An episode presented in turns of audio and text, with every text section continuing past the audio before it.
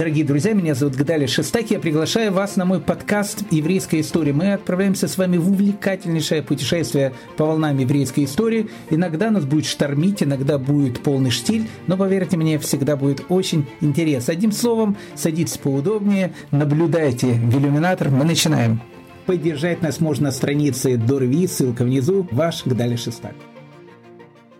Здравствуйте, дорогие дамы и господа! Здравствуйте, дорогие друзья! Мы продолжаем наш экскурс в еврейскую историю. Присаживайтесь поудобнее. Очень, очень рад вас всех видеть. А пока вы э, занимаете ваши места, давайте мы поговорим с вами о вечном споре между физиками и лириками. Вот, знаете, э, физики, они какие-то все очень такие рационалистичные. Э, я бы сказал бы, такие физические. Вот как скажет лирик, романтические ужин при свечах. Как скажет физик, у него даже слово «романтика» не присутствует в лексиконе, ужин при испарении парафина, который превращается в горючий газ. Или, к примеру, как лирик опишет Крымский полуостров. Какой-то негой неизвестной, какой-то грустью полон я, одушевленные поля, холмы Тавриды, край прелестный.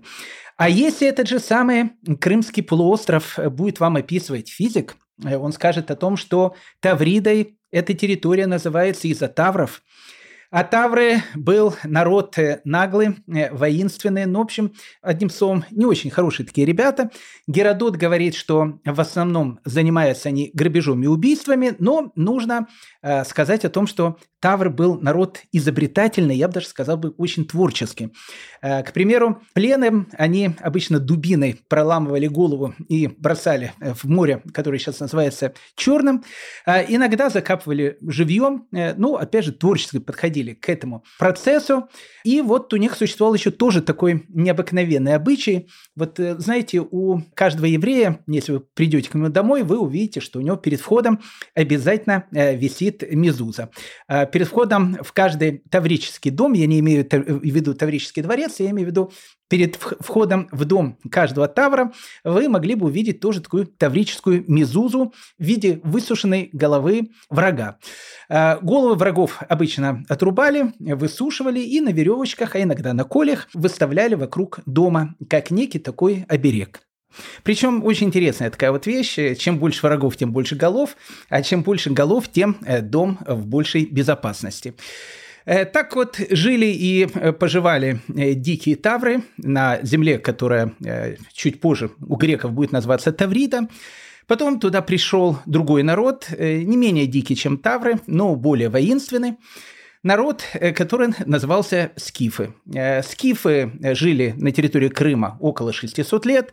Потом туда пришли греки, вместе с греками нагрянули евреи. А потом началась ну, вот э, целая такая беспрерывная череда смены народов. Гуны, готы, аланы, хазары, татары. Э, ну и, конечно же, евреи, которые жили на этом необыкновенном полуострове.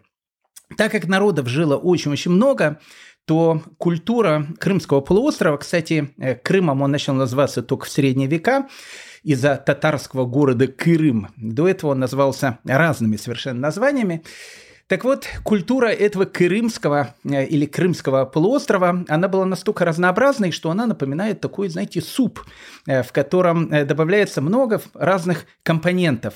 И чем больше этих компонентов, чем больше туда добавлено прекрасным поваром различных каких-то вкусовых добавок, ингредиентов, тем более этот суп становится насыщенным и вкусным. Поэтому Евреи Крымского полуострова получились вкусные, потому что у них было перемешано огромное-огромное количество различных культур. Так вот, э, сегодня мы как раз и займемся этими вкусными евреями, евреями Крымского полуострова, э, которых э, в конце XIX века русское правительство начало называть крымчаками. Себя же они называли исключительно Бене или Бне Израиль. Интересно очень э, такие вот наши собратья, поэтому во многих местах мы с вами за э, наши многочисленные лекции побывали, вот как-то на Крымском полуострове э, не пришлось. Поэтому еще раз, дорогие друзья, присаживайтесь поудобнее, я уверен, что уже сели, поэтому без лишних слов э, начинаем. Вы знаете, во времена Геродота э, греки не решались плавать по Черному морю. Э, они считали, что берега этого моря населены дикими и жестокими племенами, были абсолютно правы. Более того, греки считали, что э, вот если переплыть Черное море, то Земля, в принципе, заканчивается. Там вообще непонятно, что находится. Может, там вообще открытый космос с инопланетянами. Поэтому море Черное, которое считалось недружелюбным, у греков таки называлось Оксинос, то есть недружелюбное море. В VII веке до новой эры э, мужественные греки решили все-таки посмотреть, а что же находится на другом берегу этого самого Черного моря. Хочу сказать, что в те далекие времена э, государство Турция и президента ее Эрдогана тогда еще не существовало, и турок там в помине не было.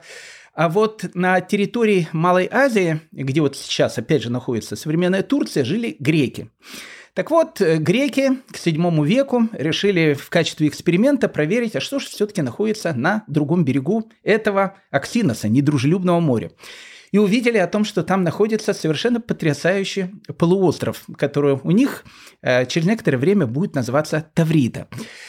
На этом самом полуострове э, греки начали основывать свои города-колонии. Вот уже в VI веке у нас есть такой город, как Ольвия э, в устье Южного Буга. Э, недалеко от современного, кстати, Николаева. Э, возле современной Керчи греки строят Пантикопею, а на юго-западе Крыма строят э, легендарный Херсонес. Одним словом, они строят огромное количество различных городов и начинают колонизацию этой самой Тавриды. Обычно из колоний, точнее из этих колоний э, вывозили хлеб, рыбу, воск, мед, кожи, меха, лошадей, рабов. Туда обычно возили масло, вино, одежду и различные произведения искусства. Так вот, из э, этой самой Малой Азии э, вместе с греками начинают на Крымский полуостров, который еще раз тогда понятия не имели, что такое Крым, который назывался тогда Таврический полуостров, начинают приезжать и евреи. Кстати, э, мы знаем, что евреи бывают разные. Так вот, э, в основном с греческих городов-государств на территории Малой Азии приезжают евреи, которые были еще недавно греками. То есть э, был довольно большой переход в иудаизм. И многие греки, становясь евреями, они, в общем, приезжают туда, на Крымский полуостров. Туда же приезжают, конечно, и этнические евреи. Первое свидетельство о том, что в Крыму живут евреи, это 81 год э, новой эры. Э, найдена надпись, в которой написано «В год 377, в 12 день месяца Перетии, я, я Хреста». То есть, э, скорее всего, пишет женщина, которая еще недавно была гречанкой. «Я Хреста объявляю, что мой раб Геракл», видите, и рабы тоже были Гераклы, свободен и может путешествовать где пожелает. Однако он не может оставить страх перед небесами и свою принадлежность к нашей синагоге под наблюдением еврейской общины. То есть первая надпись о присутствии евреев в Крыму. Это надпись об освобождении Геракла. Э, может теперь совершать все свои подвиги, но должен помнить, э, уважаемый Геракл, о том, что он, в общем, так или иначе связан с еврейской общиной.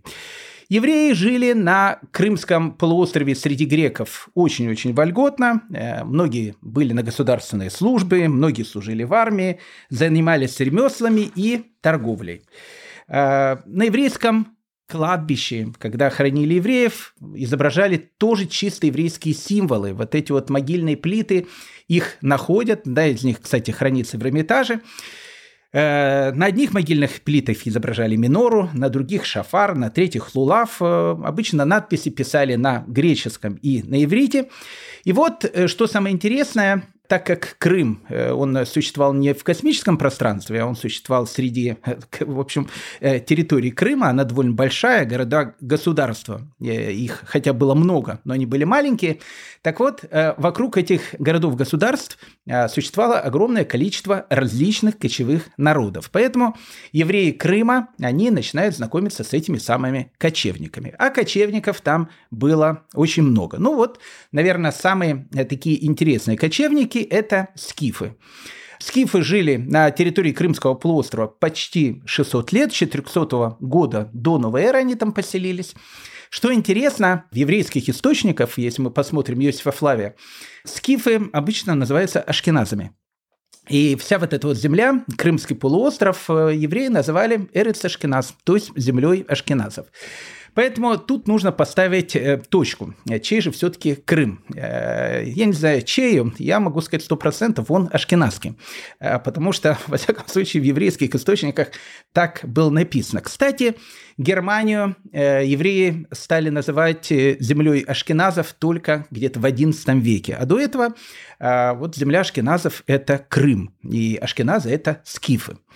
Так вот, э, в этой самой Ашкенадской Тавриде э, скифы, которые тоже, безусловно, общались с евреями, они иногда тоже перенимали еврейские обычаи, а некоторые из них также переходили в иудаизм.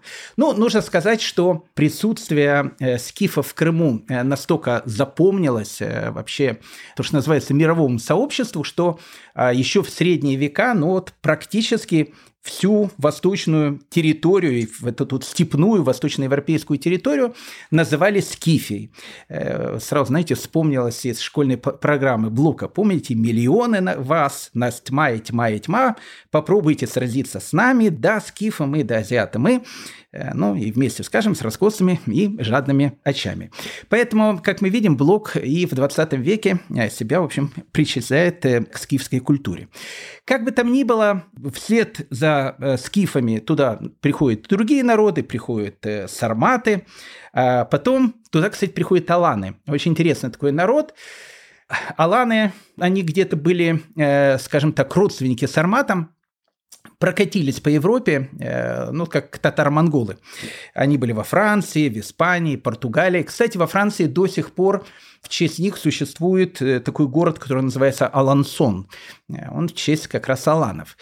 Э, ну, как-то во Франции э, они не ужились, э, тогда еще, видно, не было такого количества беженцев, а они почему-то решили, что будут жить на территории Кавказа. И э, аланы стали предками современных осетин. Так вот, что интересно, в Каирской Генизе э, написано о том, что большое количество аланов, они принимают иудаизм, и принимают многие еврейские обычаи.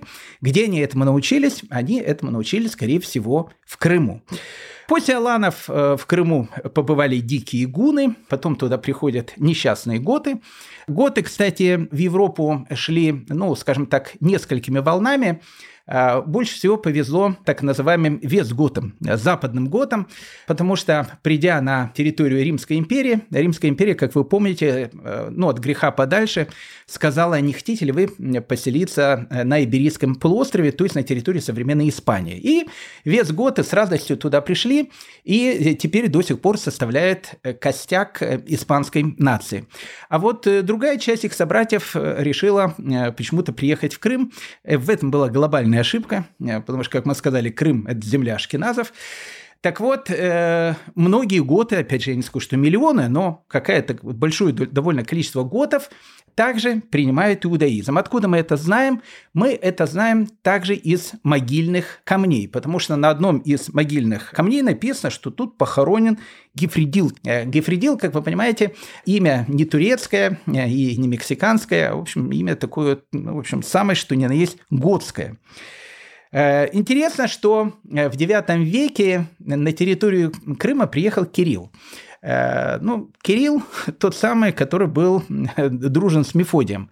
Тот самый, опять же, Кирилл и Мефодий, которые создают славянскую письменность. Так вот, по приезде в, в Тавриду, в Крым, Кирилл поселился в городе Херсонес. И вот он описывает о том, что в городе Херсонес в IX веке он застает довольно большую еврейскую общину, которая, по словам Кирилла, э, состоит из этнических евреев и Хазар. Опять же, э, понятие этнические евреи в Крыму, как вы понимаете, понятие тоже относительное, потому что они, э, многие, э, если проверяли бы тест ДНК, оказывалось, что многие предки из них были греками, готами, аланами, гунами, ну, в общем, ну, в общем скифами, многими-многими другими. Так вот, он пишет, что еврейская община Херсонеса, она состоит из этнических евреев и из хазар.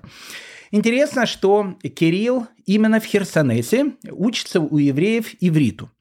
И вот э, нужно, опять же, заметить, э, Крым э, является, ну я не скажу, что он является родиной славянской письменности, но во всяком случае родиной как минимум трех букв, потому что Кирилл, который выучил в Херсонесе иврит, когда создает славянскую письменность, решает, что нужно взять три э, еврейских буквы и ввести их в новый славянский алфавит. Так получается три буквы. Буква Ш, буква Щ и буква Ц. Так вот, те люди, которые собираются учить иврит, и еще иврит не знают, Поверьте мне, вот букву «Ш» вы определите 100%, э, потому что она ну, пишется точно так же, как и пишется на современном русском языке. Буква «Ц», буква «Цади», она практически э, так же пишется, но она больше похожа, как написалась в древности. Но если приглядеться, то вы тоже увидите в ней нашу родную цаплю, или, в общем, не знаю, что там на «Ц» называется.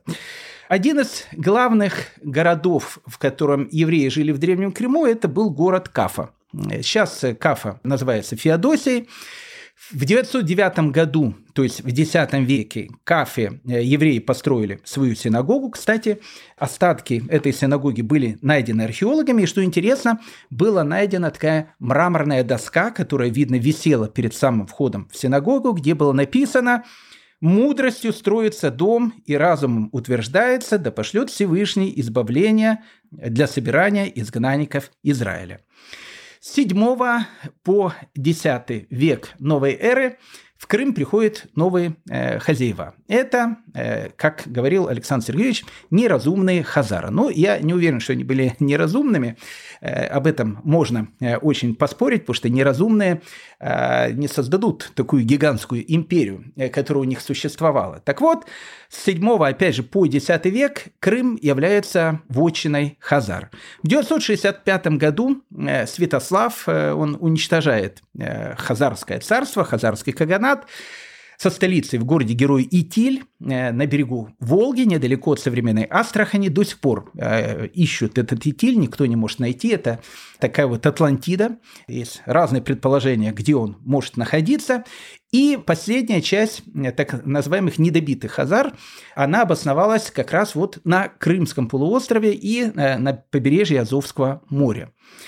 В 1016 году византийцы окончательно разгромили Хазар, и на этом вообще хазарское э, в общем, царство, присутствие заканчивается.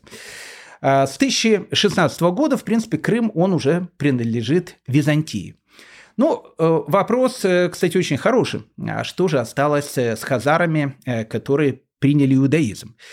Об этом можно дискутировать очень много. У нас есть по этому поводу несколько лекций. Посмотрите, пожалуйста. Э, я, э, как помните, блогеры говорят, э, ссылочка внизу. Обязательно укажу эту лекцию, которая говорит, кстати, про Хазар.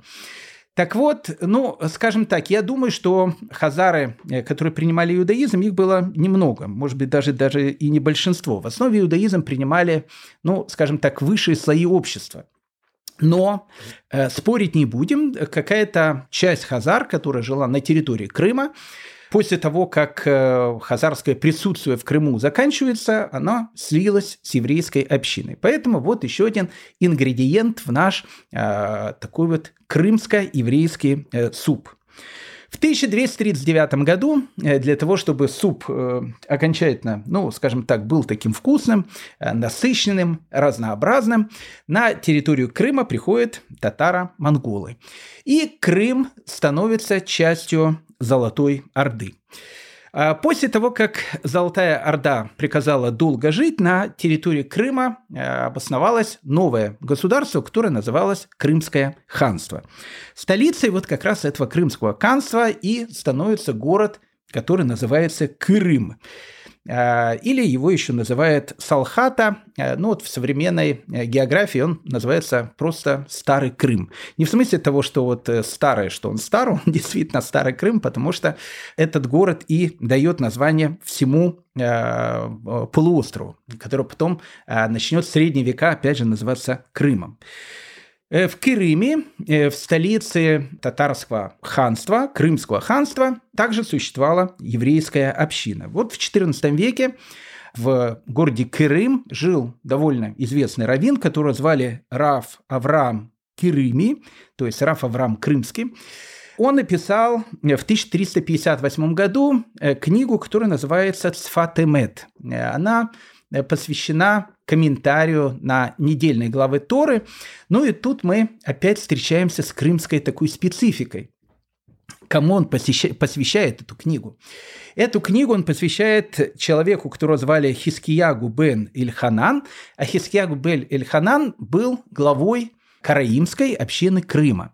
Вот запомните это понятие караимы. Мы уже когда-то о караимах с вами говорили, а, но, в общем, как бы вочено Караим будет не только город Тракай в современной Литве, но вот как раз и будет э, э, Крымский полуостров, потому что в Тракай, Караимы, они тоже приедут из Крымского полуострова. Поэтому пока давайте запомним о том, что мы о Караимах обязательно с вами поговорим.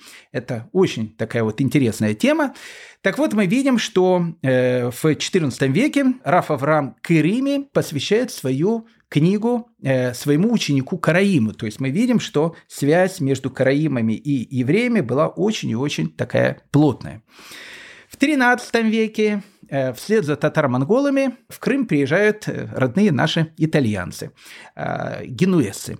И генуэзцы создают на территории Крыма ну, свое такое вот небольшое государство, колонию Генуэзской республики. И такие города, как Кафа, Керчь, Судак, Балаклава, они теперь становятся генуэзскими городами, итальянскими. Но ну, генуэзцы по приезде в Крым э, решили полуостров, конечно, тоже переименовать. Как он там назывался? Таврида, это греческое. Крым еще не назывался, поэтому они его называют Официо Романия. Э, поэтому Романия, то есть римская такая вот территория, это вот э, территория современного Крыма. Вот вслед за генуэзцами в наш вот этот вкусный крымский суп начинают приезжать и другие евреи. Ну, в частности, все это время, о котором мы с вами говорим, периодически из э, территории э, Византийской империи э, в Крым приезжают евреи. Почему? Потому что Византия была, наверное, самой нетолерантной в отношении к евреям страной. Притеснения были очень частые, гонения были, опять же, тоже очень частые, поэтому многие евреи, они из Византии старались куда-то уезжать, и какая-то часть евреев переселялась на Крымский полуостров. Так вот, вместе э, с генуэзцами э, на территорию Крыма, понятно, приезжают э, наши родные итальянские евреи. Поэтому, когда мы будем видеть фамилии крымчаков, не удивляйтесь, что среди них будет много итальянских фамилий. В это же самое время, когда создается Генуэзская республика, и которая, кстати, была довольно богатая такая республика, в Крым начинают приезжать евреи, допустим, с той же самой Персии. Поэтому вот вам и еще один э, ингредиент в наш э, крымский суп. Как мы видим, он очень-очень насыщен разными-разными такими э, частями еврейского растения, которое, по иронии судьбы, э, все приезжают на территорию Крымского полуострова. Нужно сказать, что э, вот уже во времена генуэзцев э, главным центром, где живут евреи, был город-герой Кафа, то есть современная Феодосия. Ну, город-герой Кафа, скажем так, генуэзским был не всегда, э, его потом захватили, опять же, э, Крымское ханство, и он, опять же, становится частью татарского государства, которое было на территории Крыма. Э, нужно сказать о том, что город-герой Кафа, в котором, еще раз, э, довольно серьезная еврейская община, э, становится родиной прокатившейся по Европе легендарной черной смерти XIV века. Вот практически все, что происходит в Европе в 1348-1349 годах, когда на улицах э, Парижа э, ходили волки, э, потому что жителей в Париже как таковых уже практически не было. И э, на территории Флоренции э, Джованни Бокаччи вместе с группой товарищей уезжает, э, во всяком случае, своих друзей, которых он описывает в Декамероне, вывозит из Флоренции. Там они, в общем, свой Декамерон и рассказывают. Так вот, Флоренция, она тоже э, практически опустела. Э, мы говорили про черную смерть довольно много. Так вот, все это, в принципе, и начинается э, с города-героя Кафа, потому что когда татары, э, они, в общем, решили э, захватить у генуэзцев Кафу, и э, захватить его было трудно, они увидели о том, что э, у них начинает э, от какой-то непонятной болезни, э, страшной, кстати, болезни, умирать местные солдаты. Э, кстати, э, болезнь тогда привезли э, из Китая. Как мы видим, из Китая пришел не только коронавирус. Так вот, такие вот э, предприимчивые татары, э, они решили э, бросать и обстреливать город-герой Кафа не камнями из конобитого оружия, а трупами. Вот трупами этих самых мертвых своих солдат, которые еще раз умирали от какой-то странной болезни. И вот в городе Кафа начинается эпидемия, Часть евреев из Кафы, генуэзцев, они, э, прошу прощения, сматываются на территорию современной Италии. Какая-то часть евреев с ними также уезжает.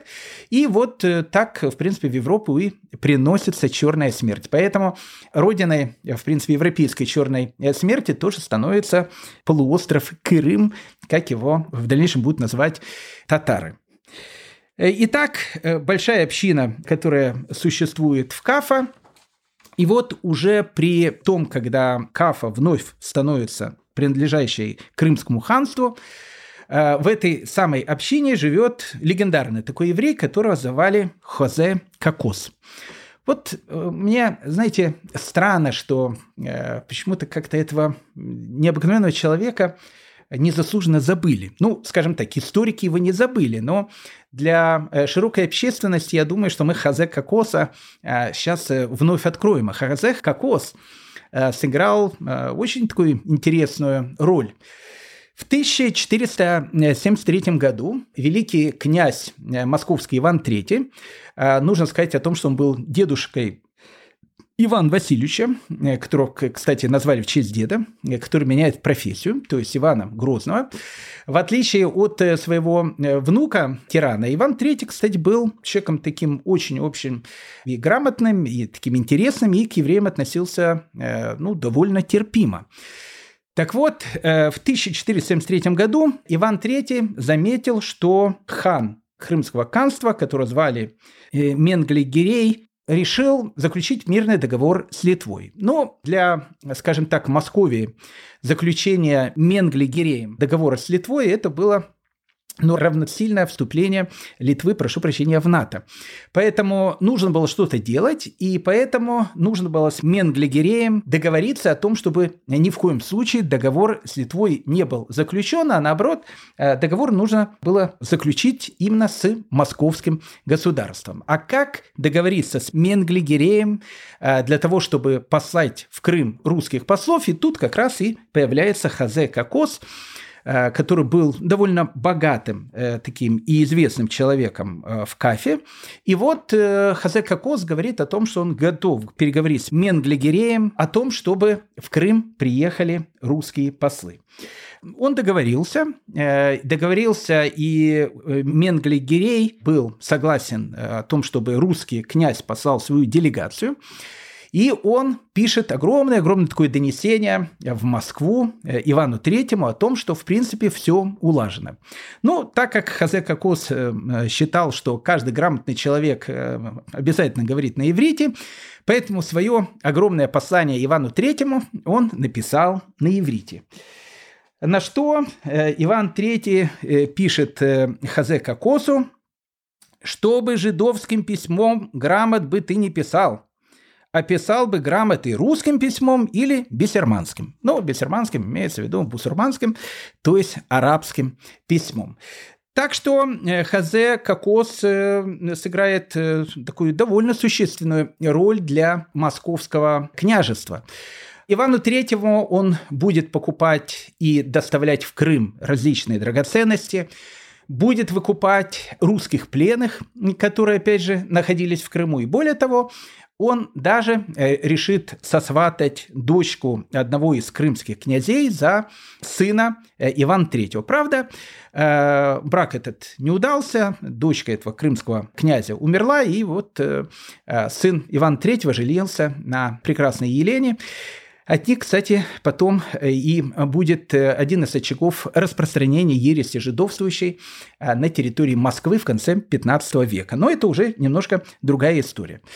Иван III э, очень был благодарен Хазе Кокосу, давал ему какие-то, видно, подарки, а, но, как понимает о том, что э, подарки, видно, были не очень большие, то есть, э, скажем так, платили зарплату с задержкой, поэтому Иван III извиняется перед Хазе Кокосом за то, что подарки у него, как он пишет, легкие, и пишет в грамоте Кокосу, как ты на перевод того служил нам в добре нашего смотрел, и ты бы и ныне служил нам, а мы, аж Бог даст, хотим тебя жаловать. Ну, я думаю, что в конце концов, наверное, Хазе Кокос, э, в принципе, э, не остался э, без жалования. В 1475 году Крымское ханство становится вассалом Турции. И вот с этого момента столица переносится из города Кырым в город Бахчисарай. Вот э, город Бахчисарай с 1475 года становится столицей Крымского ханства. В начале XVI века изменяется вот жизнь евреев, которые живут на территории Крыма. Изменяется она с приездом такого необыкновенного человека, которого звали Раф Маше бен Яков, который входит в еврейскую историю под именем Маше Хагуле, то есть э, Маше изгнанник. Ну, его судьба совершенно такая потрясающая, интересная. Э, можно, опять же, как мы любим это говорить, снимать целые сериалы. Она очень-очень характерная для того времени. Родился Раф э, Маше бен Яков, э, непонятно, где он родился. Либо он родился в Турове, а Туров – это город недалеко от Киева, либо он э, родился в Шадове, а Шадов – это территория Литовского княжества. Я думаю, что вторая версия, она, ну, в общем, скажем, более правдоподобная. Ну, в общем, как бы там ни было, и Киев, и Шадов э, в те времена, когда он родился, было Литвой. Это все было литовское княжество, и Киев был частью этого самого литовского княжества. Э, так вот, Маше бен Яков уже с детства проявляет себя как э, такой философ, прекрасный раввин, каббалист. Он был, кстати, очень большим каббалистом.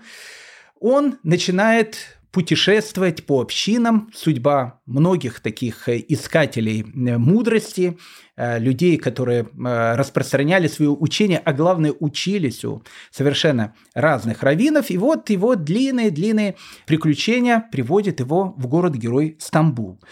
Ну, нужно сказать, что в те времена, когда туда приехал Раф Машебен Яков, Турция еще не была э, тем огромным еврейским центром, который она станет буквально через лет так 20-30 после его приезда, когда туда приедет огромное количество э, беженцев из Испании, вот тогда действительно Турция станет настоящим таким еврейским центром, центром еврейской учености, и, в общем, э, и, и финансовым таким большим еврейским центром. В те времена, когда туда приезжает э, Раф Маше бен Яков, там была э, в Константинополе, в Стамбуле уже небольшая еврейская община, и вот он приезжает специально для того, чтобы учиться у Рафа Врама от Сарфати.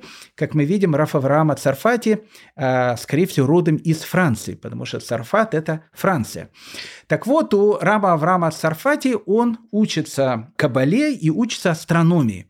А, астрономия – это вот была та вещь, которая ну, вместе с Кабалой, скажем так, была основным коньком Раф Маше Бен Якова. Раф э, Машебен Яков настолько понравился своему учителю Аврааму Асарфати, что он предложил за него выдать замуж свою дочь. И Раф Маше, понятно, соглашается, женится на дочери своего учителя. И после того, как он какое-то время проучился в Константинополе, в Стамбуле, он решает переехать в Киев – Дело в том, что э, Киев, как я сказал, тогда находится на территории Литвы, э, и в Киеве э, отношение к евреям в те времена еще было относительно нормальным. Поэтому он становится по приезде в Киев главой киевской еврейской общины. Мы мало что знаем о киевской еврейской общине, но если ее возглавлял такой большой раввин, как Раф Маше Баньяков, мы можем предположить о том, что она была тоже довольно интересная, эта община. Интересно, что э, Раф Маше Бен Яков, так считает большинство ученых, он напрямую связан с той самой ересью жидовствующих, которая начала развиваться на территории э, Московского княжества. При Иване III в конце 15 века, когда могла случиться такая ситуация, что, в общем, не знаю, как даже сказать, но, в общем, большая часть России просто могла перейти в иудаизм, потому что ересью жидовствующей ни много ни мало увлекался сам Иван III, то есть дедушка Ивана Грозного. Но у нас есть по этому поводу лекция, не, не хочу быть совершенно потрясающая, как я люблю, потому что это моя лекция, может, она не потрясающая, но, во всяком случае, она информативная. Обязательно посмотрите и послушайте ее. Так вот, э, Какое имеет отношение Раф Маше бен Яков к ереси жидовствующей, а самое прямое? Э, откуда начинается ересь жидовствующих? Она начинается с города-героя Новгород. В 1471 году в город-герой Новгород приезжает киевский князь Михаил Алелькович. Он не совсем киевский, он такой литовский князь. Так вот, Михаил Алелькович приезжает, э, ну, скажем так, со своим приближенным э, евреем, которого звали еврей Схария. А, еврей Схария был учеником а, Раф Маше бен Якова из Киева. И вот, э, вот это самое а, Схария и начинает в Новгороде распространять свое учение, которое потом перерастает в вот эту вот легендарную ере жидовствующих.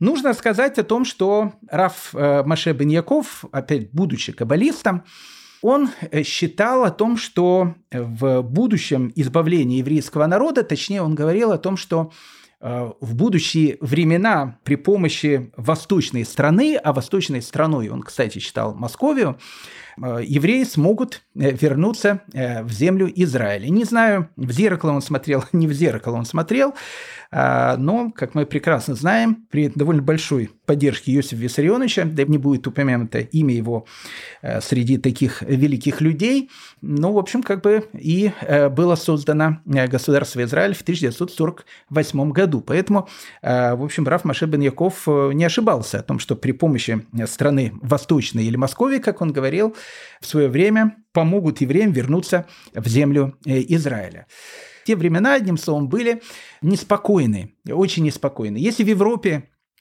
основной бедой, э, как мы знаем, были пожары, эпидемии, которые, в общем, часто приходили, э, ну и, конечно, завоевания были. Вот э, на территории современной Украины добавляется еще одна беда, которая периодически случалась – и, кстати, я думаю, не менее часто, чем пожары и эпидемии. Это набеги крымских татар с территории Крымского полуострова, который уже начинает называться Крымский полуостров.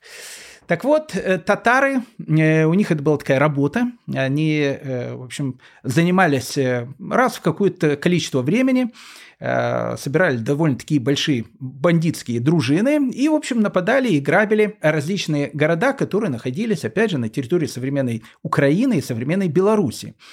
Из-за этого, э, а тогда Украины не было, это все было, еще раз, э, большая часть Украины была э, Великим княжеством Литовским, из-за этого, скажем так, центральная Украина, она практически была безлюдной, потому что, ну, жить там было очень опасно. Набеги татар были очень частые, и заканчивались они очень-очень плачевно. Татары, нужно сказать, в отличие от казаков, евреев не резали, татары евреев продавали в рабство. Поэтому Крым, и мы сейчас об этом обязательно поговорим, он становится одним из таких центров торговли еврейскими рабами. Поэтому э, крымская еврейская община, она будет вот центральная э, в той самом э, процессе Пидьон Швуим, то есть выкупе пленных, одна из самых больших еврейских заповедей. Но об этом мы поговорим сейчас чуть позже. Так вот, крымские татары, э, они нападают не просто на какие-то там маленькие городки. Э, нужно сказать, что крымские татары э, напали в свое время на Москву.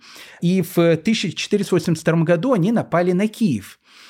И э, с территории Киева они угоняют э, в, в плен большое количество людей, и Раф Маше Беньяков по какой-то причине в плен не попал, а вот вся его семья, включая всех его детей, попала в плен в Крым. Ну, Тут много можно об этом говорить, и мы с вами тоже об этом говорили, когда э, беседовали о погромах времен Богдана Хмельницкого и о тех евреев, которые попадали в виде рабов в Крым. Кстати, во времена э, Богдана Хмельницкого э, многие евреи предпочитали, понятно, быть э, схваченными татарами, потому что в общем, в плену можно было выжить. У казаков выжить было невозможно. Ну, если только не принять православие. Но это, опять же, другая тема. Так вот, в 1482 году Раф Маше Бен Яков, он лишается своей семьи, которая, в общем, попала в Крым. Ну, и вот тут начинаются обычно те хождения по мукам, которые были у родственников, у родителей, у мужей, э, у родственники которых, опять же, э, очутились в крымском плену. Не хочется делать это сравнение, но точно так же, как сейчас э, евреи, которые находятся у дикарей в Газе, и их выкупает, их э, стараются как-то освободить, но переговоры как-то сейчас идутся, потому что, ну, не знаю, с дикарями общается Катар там э, богатый, там Турция, Египет, в общем, они являются какими-то посредниками, и мы живем во время, когда, ну, не знаю, существуют как минимум мобильные телефоны, э, интернеты и, в общем, э, другие с, э, изобретения современности. В те времена, как вы понимаете, ничего этого не существовало, поэтому обнаружить среди тысяч и тысяч пленных, э, которые попадают на невольничий рынок, а обычно э, центральный невольничий рынок в Крыму находился в Кафе, потому что именно с Кафы, э, знаете, Кафе это была такая большая база. А, знаете, вот, э, не знаю, в Израиле, там, не знаю, в России, на Украине, там, в Америке, где угодно, в магазинах продаются, не знаю, там, овощи. Так э, мы все прекрасно понимаем, что эти овощи не подставляются поставщиком конкретно э, в магазин. Они подставляются на большую такую базу, а потом различные магазины покупают эти самые помидоры, и потом, конечно, их продают за более высокую цену. Точно так же кафа это был такой, э, таким сборным пунктом рабов. То есть огромное-огромное э, количество рабов в Турцию, оно идет именно через Кафу. Поэтому рабов можно было выкупить либо в Кафе, либо потом уже в Стамбуле, потому что следующий такой большой невольничий рынок находился именно там. Поэтому Понятно, что в те времена без интернета нужно было действовать быстро, решительно, для того, чтобы среди тысяч и тысяч пленных найти именно своих родных, которые, опять же, не имеют документов, не имеют мобильного телефона. Это очень сложно. И э, Раф Маше бен Яков э, при помощи еврейских общин и тех же самых еврейских общин Крыма. Как вы понимаете, связь тогда была тоже очень-очень сложная. Он собирает большие деньги, и еврейская община, опять же, ему в этом помогает. И он делает то, что происходило редко. Он выкупает свою семью. И его семья возвращается к нему обратно э, в Киев. И вот э, Раф Маше бен Яков, э, которого называют киевским, киевским таким светочем, с 1481 по 1495 год пишет э, две своих очень э, известных книги. Не знаю, как они известны сейчас, но э, в 16 веке эти книги были напечатаны, и они были очень такие популярные. Одна книга называется «Сефер Дикдук», это книга по еврейской грамматике, и он пишет еще несколько книг о еврейском календаре, поэтому не случайно он учит астрономию в Турции. В конце 15 века, э, в общем, лафа у евреев Киева тоже заканчивается, и э, литовское э, правительство, литовское княжество решило на какое-то время евреев из Киева выгнать. И вот мы уже к началу 16 века находим Раф Маше бен Якова в городе Лида, сейчас это Белоруссия, и вот он живет уже на территории там Белоруссии, но все это называется тогда Литва. В 1506 году при очередном набеге татар э, они нападают на город Лида, и Рафмаше бен Яков попадает в плен. И вот э, в качестве раба он сначала попадает в город Крым, э, или Салхата, как она называлась, или Старый Крым, как она называется сейчас. А из города Крым он попадает в город-герой Кафа, где находится такой огромнейший, огромнейший Э, рынок рабов.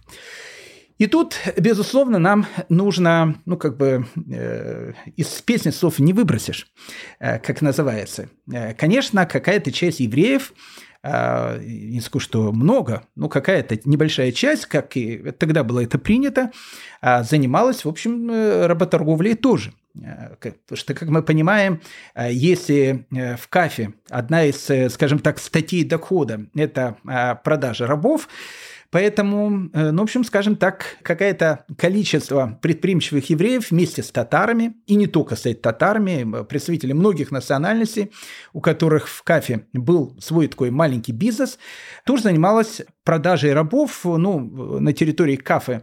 Понятно, их не продашь, их продавали на территории Турции и потом на территории различных арабских стран. Там их, в общем, э, покупали, и эти рабы э, со славянских э, стран считались довольно такими, ну, в общем, хорошими рабами, как мы помним, у султана Сулеймана, у него была там жена, которую звали Роксолана, она тоже, как вы понимаете, приехала не с Исландии, а, в общем, с территории, где размовляют украинской мовой. Поэтому и ее, кстати, путешествие в Стамбул, Э, хотя это уже был э, начало 16 века, оно шло именно по этому же самому пути, татары, Кафа и, в общем, и так дальше, и Стамбул.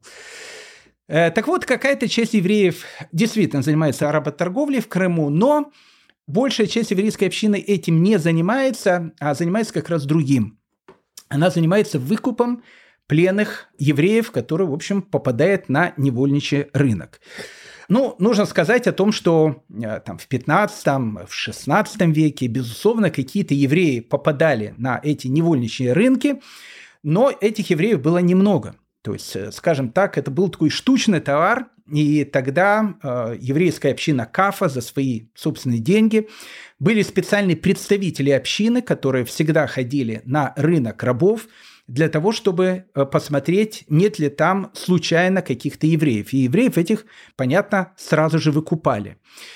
Э, проблема в Крыму начнется в 17 веке, э, когда в 1648 году начнется резня Богдана Хмельницкого. Вот тогда на территорию Кафы начнут поступать тысячи и тысячи евреев. Вот это вот будет уже огромная проблема, Э, потому что э, община евреев Крыма, э, евреи, там, евреев Кафы, у них уже просто не будет тех средств для того, чтобы выкупать тех евреев, которые попадают в Кафу. Тогда какую-то часть небольшую будет покупать в Кафе, и в основном выкупом рабов, евреев будет заниматься Стамбул, потому что их на кораблях будет переносить Стамбул, и богатая стамбульская община при помощи богатой венецианской общины и, других общин будет заниматься тем, что будет выкупать евреев. Так вот, когда в 1506 году в Кафе очутился Раф Маше бен Яков, или как его звали Маше Аголе, Маше изгнанник, еврейская община Кафа, узнав э, о том, что а, там есть евреи, и б, это не просто евреи, а огромный такой Раф, большой Раф, э, выкупает сразу же Раф э, Маше бен Якова, и Раф Маше бен Яков после длительных уговоров общины Кафа решает занять пост главного равина города Кафы. И вот э, именно с этого момента он сыграет большую-большую роль для евреев Крыма, для крымчаков, для этого самого плавильного котла, в котором формируются такие необыкновенные евреи, которых, к сожалению, после Второй мировой войны осталось очень-очень немного. Об этом мы с вами поговорим чуть позже. Так вот, э, Раф э, Маше бен Яков, э, он не только становится главным раввином, он пишет многие свои книги. В Крыму, в частности, он пишет свой каббалистический трактат, который называется «Шушан Содот». Шушан – это роза или лилия, садот – это тайн, и переводится эта книга «Лилия тайн». Ну, на самом деле, тут была игра слов, потому что слово «шушан» Э, лилия или роза, э, ее цифровое значение 656. Именно столько тем, именно столько небольших глав было в этом каббалистическом трактате. Поэтому этот трактат можно было прочесть как «Лилия тайн» или можно было прочесть как «656 тайн», которые он описывает в своей книге. Э, одна из главных вещей, которые Раф Маше бен Яков замечает на территории Крыма, это обычная еврейская проблема, э, которая существует абсолютно везде и связана, как вы понимаете, со строительством синагог. Если э, на необитаемом острове есть один еврей, всегда должно быть, как вы знаете, две синагоги, а в некоторых случаях даже и три синагоги. Так вот, э, еврейская община Крыма, так как она была, ну, абсолютно разношерстная, там были и итальянцы, и э, евреи Ашкеназы, и евреи из Персии, и евреи там из других стран Востока, и евреи из Византии. Ну, в общем, каких там только евреев не было. Евреи из Грузии даже там были. Э, в общем, много там было разных евреев. Каждый из них, понятно, э, старался молиться по своему обычаю. А что делал довольно большой балаган. По одной простой причине, потому что во времена, когда Раф Маше бен Яков э, попадает в город Кафа, вот мы говорим, и там еврейская община, она действительно играет большую роль в жизни Крыма, но э, ну, ее количество было небольшим с точки зрения вот, современного человека. Когда э, во времена Сулеймана Великолепного, а это ну, начало 30-х годов 16 века, ну, приблизительно плюс-минус через 25 лет после того, как туда приехал Раф Маше Яков, провели одну из первых переписей э, населения именно Крымского ханства, выяснилось, что на территории Крыма живут около 700 евреев. Это немного, но в те времена и во многих городах э, Лондон и Париж, поверьте мне, тоже был не огромным городом. Поэтому 700 человек – это небольшая община, но для тех времен это это община. Э, большая часть евреев живет в Кафе. Э, по переписи населения там живет 460 человек. Оставшихся 140 человек живут ну, вот, по всей оставшейся территории Крыма. Так вот, эти самые 460 э, человек, э, они в кафе, с одной стороны, живут вместе, но с другой стороны, понятно, у них общий балаган, потому что каждый пытается молиться по своим обычаям, каждый соблюдает обычаи тех стран, из которых он приехал, и поэтому Раф Маше Бен Яков был э, настолько большим авторитетом для всех евреев Кафы, Э, что он решает, что нужно это безобразие заканчивать. И вот Раф Маше бен Яков делает подвиг. Он собирает обычаи, то, что называется нусахи, порядки молитв различных э, еврейских э, общин, которые были представлены в Кафа, для того, чтобы создать вот единый нусах, единый такой порядок молитв, по которому будет молиться все евреи, которые живут в Крыме. Этот нусах, этот порядок молитвы называется нусах кафа, и он действительно необычен, потому что Раф Маше бен Яков, он соединяет, казалось бы, не то что несоединимое, они все, понятно, а, молитвы, они так или иначе похожи, большая часть из них, но ему удалось сделать так, что э, он создает такой сидур, такой молитвенник, который принят был э, всеми евреями Крымского полуострова. Память о Раф э, э, Маше бен Якове э, среди евреев Крыма была настолько великой, что когда в начале 17 века издается его молитвенник по этому Нусах Кафа, в предисловии было написано Ритуал этот основан на авторитете всестороннего ученого, выдающегося судьи и равина по имени Маше Изгнанник – блаженной памяти из изгнанников города Киева, про который недаром говорится, из Киева идет свет и учение. В те времена, когда еще издавался этот Сидур, из Киева действительно могла идти свет и учение, потому что после погромов Богдана Хмельницкого э, в Киеве евреям будет жить запрещено.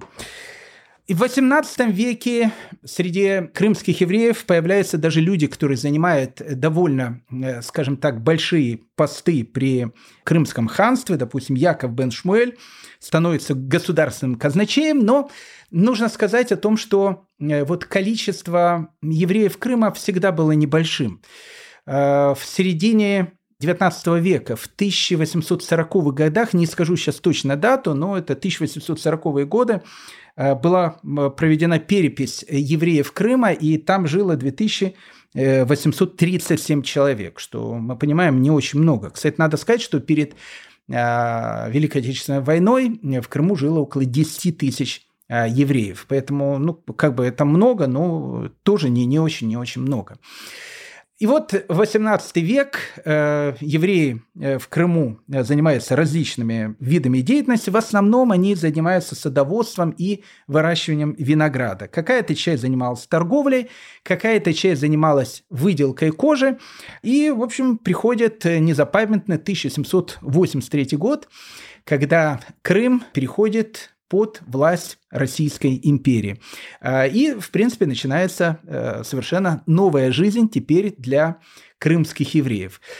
Нужно сказать, что в 1783 году, когда Крым, опять же, переходит в состав Российской империи, он сразу же становится чертой оседлости, то есть той территории, на которой могут жить евреи.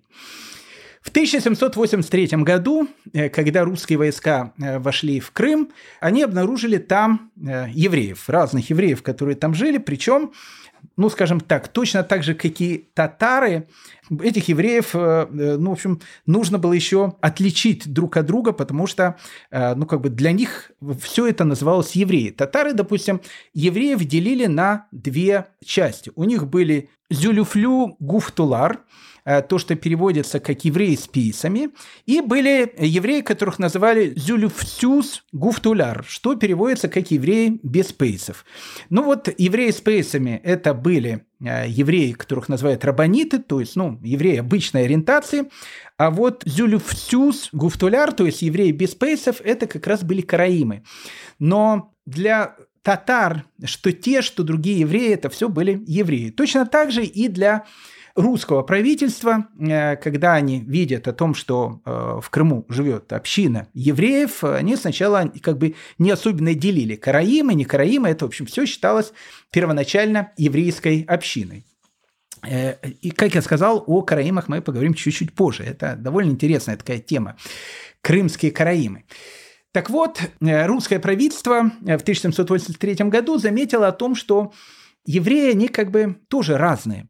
Какая-то небольшая часть евреев э, крымских, э, скажем так, это были такие новые еврейские, которые попали в Крым, ну, незадолго до прихода туда русских властей и начинают туда селиться после того, как Крым э, становится частью Российской империи, это были, в общем, как бы всем известные ашкеназские евреи. Вот и произошло соединение ашкеназов ашкенадские евреи, которые в те времена назывались немецкими евреями, приходят на территорию Ашкеназа, которая когда-то называлась э, Крымский полуостров. Поэтому Ашкеназ возвращается домой, э, на территорию Эриц Ашкеназа, земли Ашкеназ. Э, как бы там ни было, смех смехом, но ашкенадских евреев там было меньшинство. Большая часть евреев, она как раз составляла этих необыкновенных крымских евреев.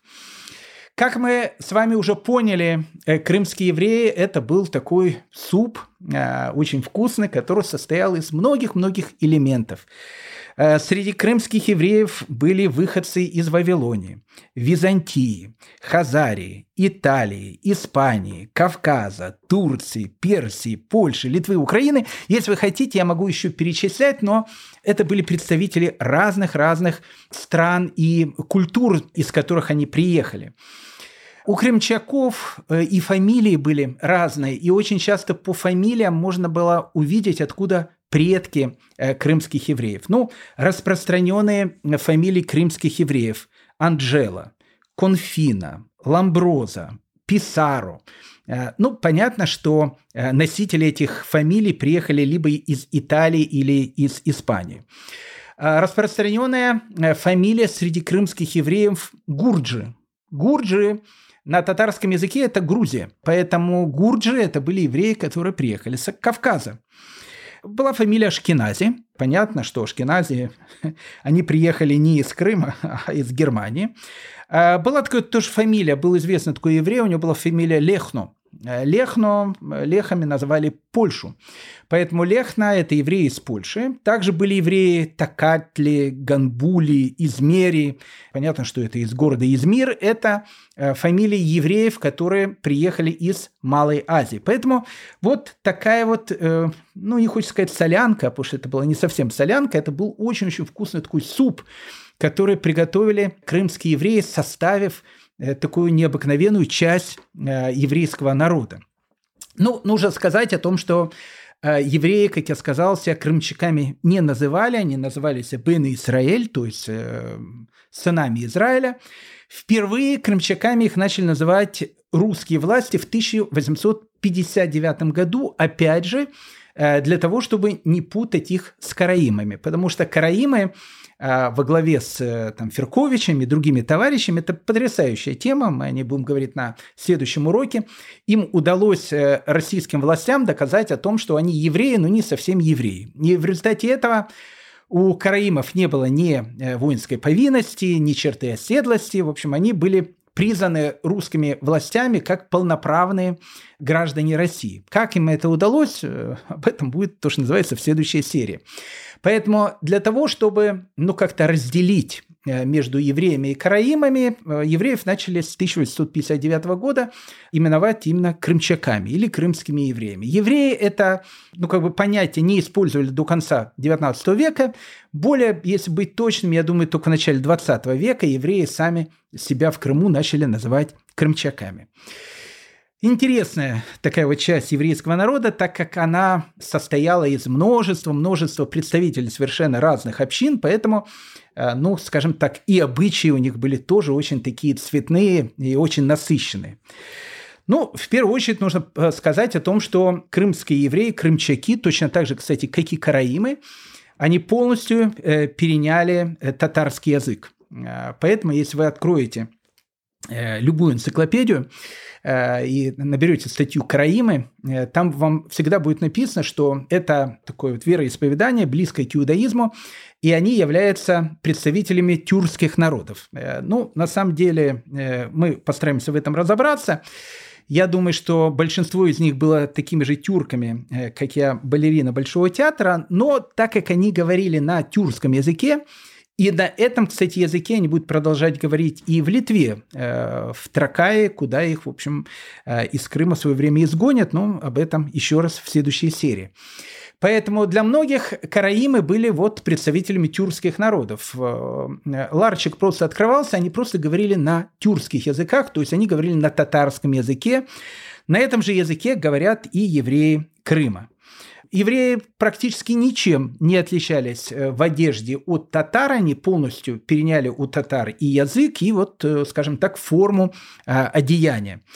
Ну, если бы мы с вами попали веке, так это к 18 на территорию Кафы или на территорию Карасу-Базара, а вот это было, кстати, два таких центрах, где жили э, евреи, это Карасу-Базар, это современный Белогорск, и Кафа, это современная Феодосия. Кстати, в советское время практически все крымские евреи, крымчаки переселились в Симферополь. Там они, кстати, в большей своей части и найдут свой последний час, когда туда придут фашисты потому что фашисты уничтожат практически э, всех крымчаков. На сегодняшний день э, крымчаков в мире насчитывается, это сложно сказать, но э, приблизительно около э, двух тысяч человек. Но очень-очень мало является представителем крымских евреев. У меня есть один знакомый, мой ученик бывший, который, кстати, крымский еврей. Вот это единственный крымчак, которого я, в принципе, знаю. А так их, еще раз, очень-очень немного. Я не уверен, что это существует э, там синагоги крымских евреев, крымчаков. Может быть, в Крыму что-то там открывается, не знаю. И то я думаю, что это очень-очень навряд ли, потому что территория э, современного Крыма уже во времена и Советского Союза, и в послевоенное время, там в основном были ашкенадские евреи, которые приезжали просто из других э, городов и, в общем, селились в Крыму. Трагическая судьба крымчаков. Так вот, если бы мы э, в это к веке 18 э, попали бы с вами на улицу Кафы или Карасу Базара, э, мы смогли бы э, познакомиться с вами с крымчаками. Ну, и мужчины были одеты точно так же, как и татары, э, одеяние было у них э, совершенно одинаковое. Я думаю, что оно мало чем отличалось от многих одежд, которые тогда носили небогатые люди в той же самой Турции, а богатые люди одевались, как и турки того времени также. Э, а вот женщины, интересно, они э, выходили на улицы, закутанные в беглые покрывала. Так было принято выходить у татарок, которые были мусульманками. Также выходили и э, представители женщин-крымчаков. Они, как татары, подкрашивали бровью черный цвет, употребляли белила и румяна. Это была очень-очень такая популярная вещь, но э, лица их, как мы понимаем, э, на улице мало кто видел. В основном все это делалось для внутреннего э, употребления, то есть в основном это делалось для мужа. Украшали себя они множеством колец, как было принято, опять же, у татар, браслетами, ожерельями и серебряных и золотых монет. Это тоже была такая мода э, носить вот эти вот ожерелья, которые были сделаны из э, различных монет. Вообще, вот быт и жизнь крымских евреев была, как я сказал, очень-очень интересная. Нужно сказать о том, что крымчаки были, ну, все люди очень хорошие, особенно евреи, они по большей части тоже очень хорошие, но вот какие-то крымчаки, они были особенные.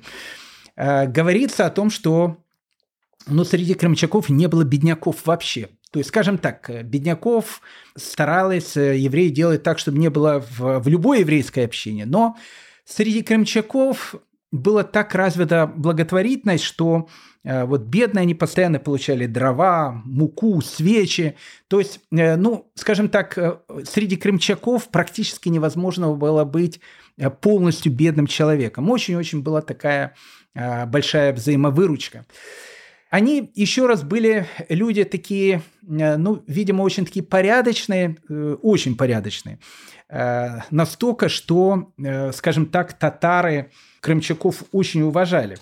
В середине 19 века э, многие татары решили эмигрировать в Турцию. И когда вот они э, решили эмигрировать в Турцию, нужно было какое-то, э, ну, вот все их состояние, там, дома, там, ключи от домов и так дальше, кому-то оставить. Так вот, подобно чеченцам, которые были депортированы при Сталине, и у них осталось огромное количество их домов, большое количество чеченцев, э, спросите у этого представителей Чечни, они передавали ключи от э, своих домов своим соседям-евреям. И когда они приехали обратно э, к себе домой, то евреям вернули вот все, что им оставили вот до последней копейки. Поэтому в Чечне об этом помнят до сегодняшнего дня. Помнили, кстати, об этом и татары, Потому что вот один из исследователей крымчаков в конце XIX века пишет, Татары относятся к крымчакам весьма дружелюбно, называя их своими. При уходе из Крыма татар целыми семьями, ну, ну то, что я сказал, это было 60-е годы 19 века, они оставляли у крымчаков все, чего не могли захватить с собой, в полной уверенности, что их добро будет в целости и сохранности. И действительно, когда некоторые из переселившихся в Турцию татар по прошествию более или менее продолжительного времени вернулись обратно – все оставленное было им возвращено до последней ниточки. Поэтому к крымчакам э, не только хорошо татары относились, но э, хорошо относились и э, местные российские генерал-губернаторы. И вот это вот хорошее отношение, оно выражалось в том, что, скажем так, крымские евреи, они как-то отличались от всех остальных евреев Российской империи. Ну, во-первых, в области налогообложения и призыва в армию. Они платили чуть меньше налогов, и крымчаков практически э, не забирали в армию, в рекруты, как это было, допустим, во времена Николая I, о чем мы будем с вами э, много говорить, то есть среди них практически не было кантонистов. Поэтому, скажем так, хорошее отношение э, российских властей к крымским евреям, крымчакам, оно, в общем, тоже было заметным. В конце XIX века один из исследователей крымских евреев – пишет у них вот такое следующее замечание. Крымчаки почти все высокого роста, смуглого цвета, статные и стройны. Во взгляде их и осанки выражается прямота и благородство. Они вежливы и ласковы. Образ жизни их до крайности прост и воздержан. Привязанность к семейному очагу чрезвычайно сильна, а чистота нравов везде и повсюду примерная. Отец семейства пользуется неограниченной властью, жена и дети повинуются беспрекословно. Кстати, э, нужно сказать о том, что до XIX века крымчаки практиковали многоженство.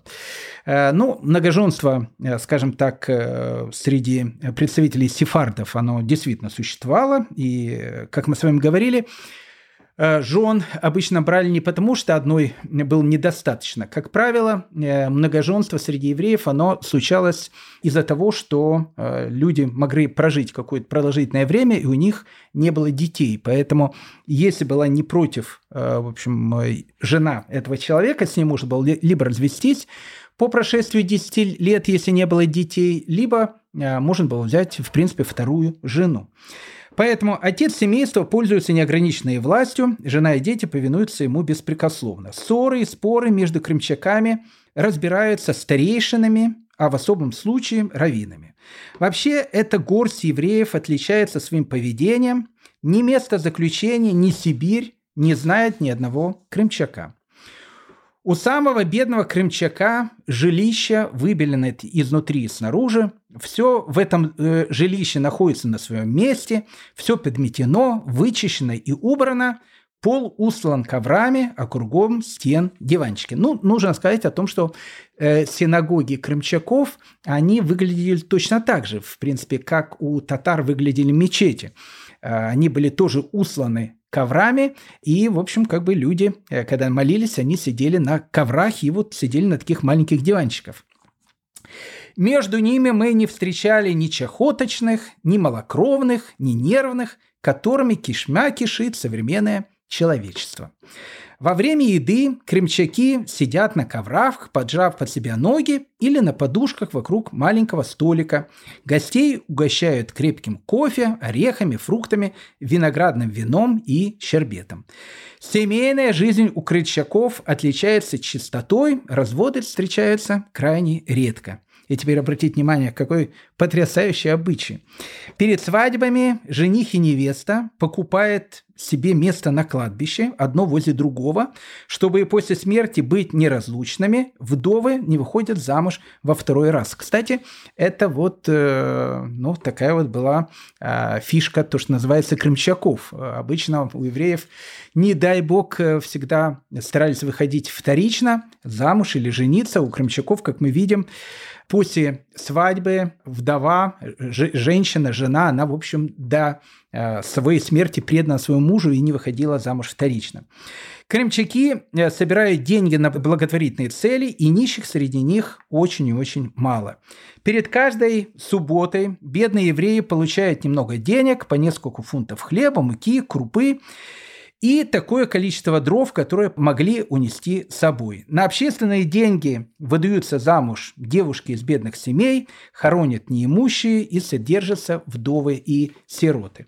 Вот вам такая вот группа, необыкновенная группа крымских евреев, которая называется крымчаки. Но на территории Крыма, э, как мы с вами говорили, э, живут не только крымчаки – но жили и другая часть евреев, во всяком случае, э, крымчаки их э, называли тоже евреями, и они евреев назвали тоже евреями, считали их собратьями э, до какого-то времени.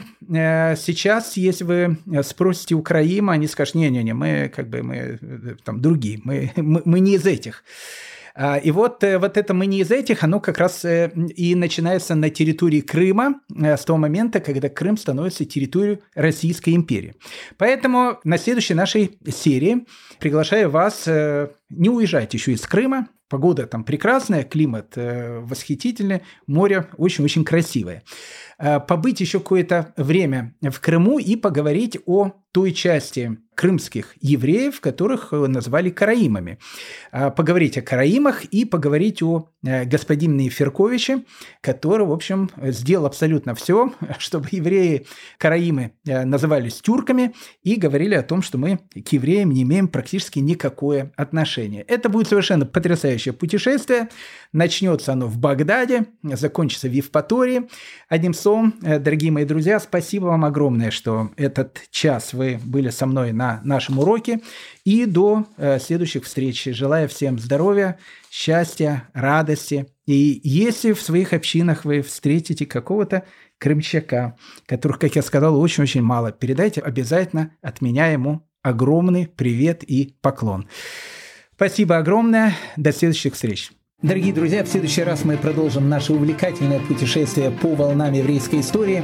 Желаю вам всего самого доброго и хорошего. Ваш Гдаля Шестак.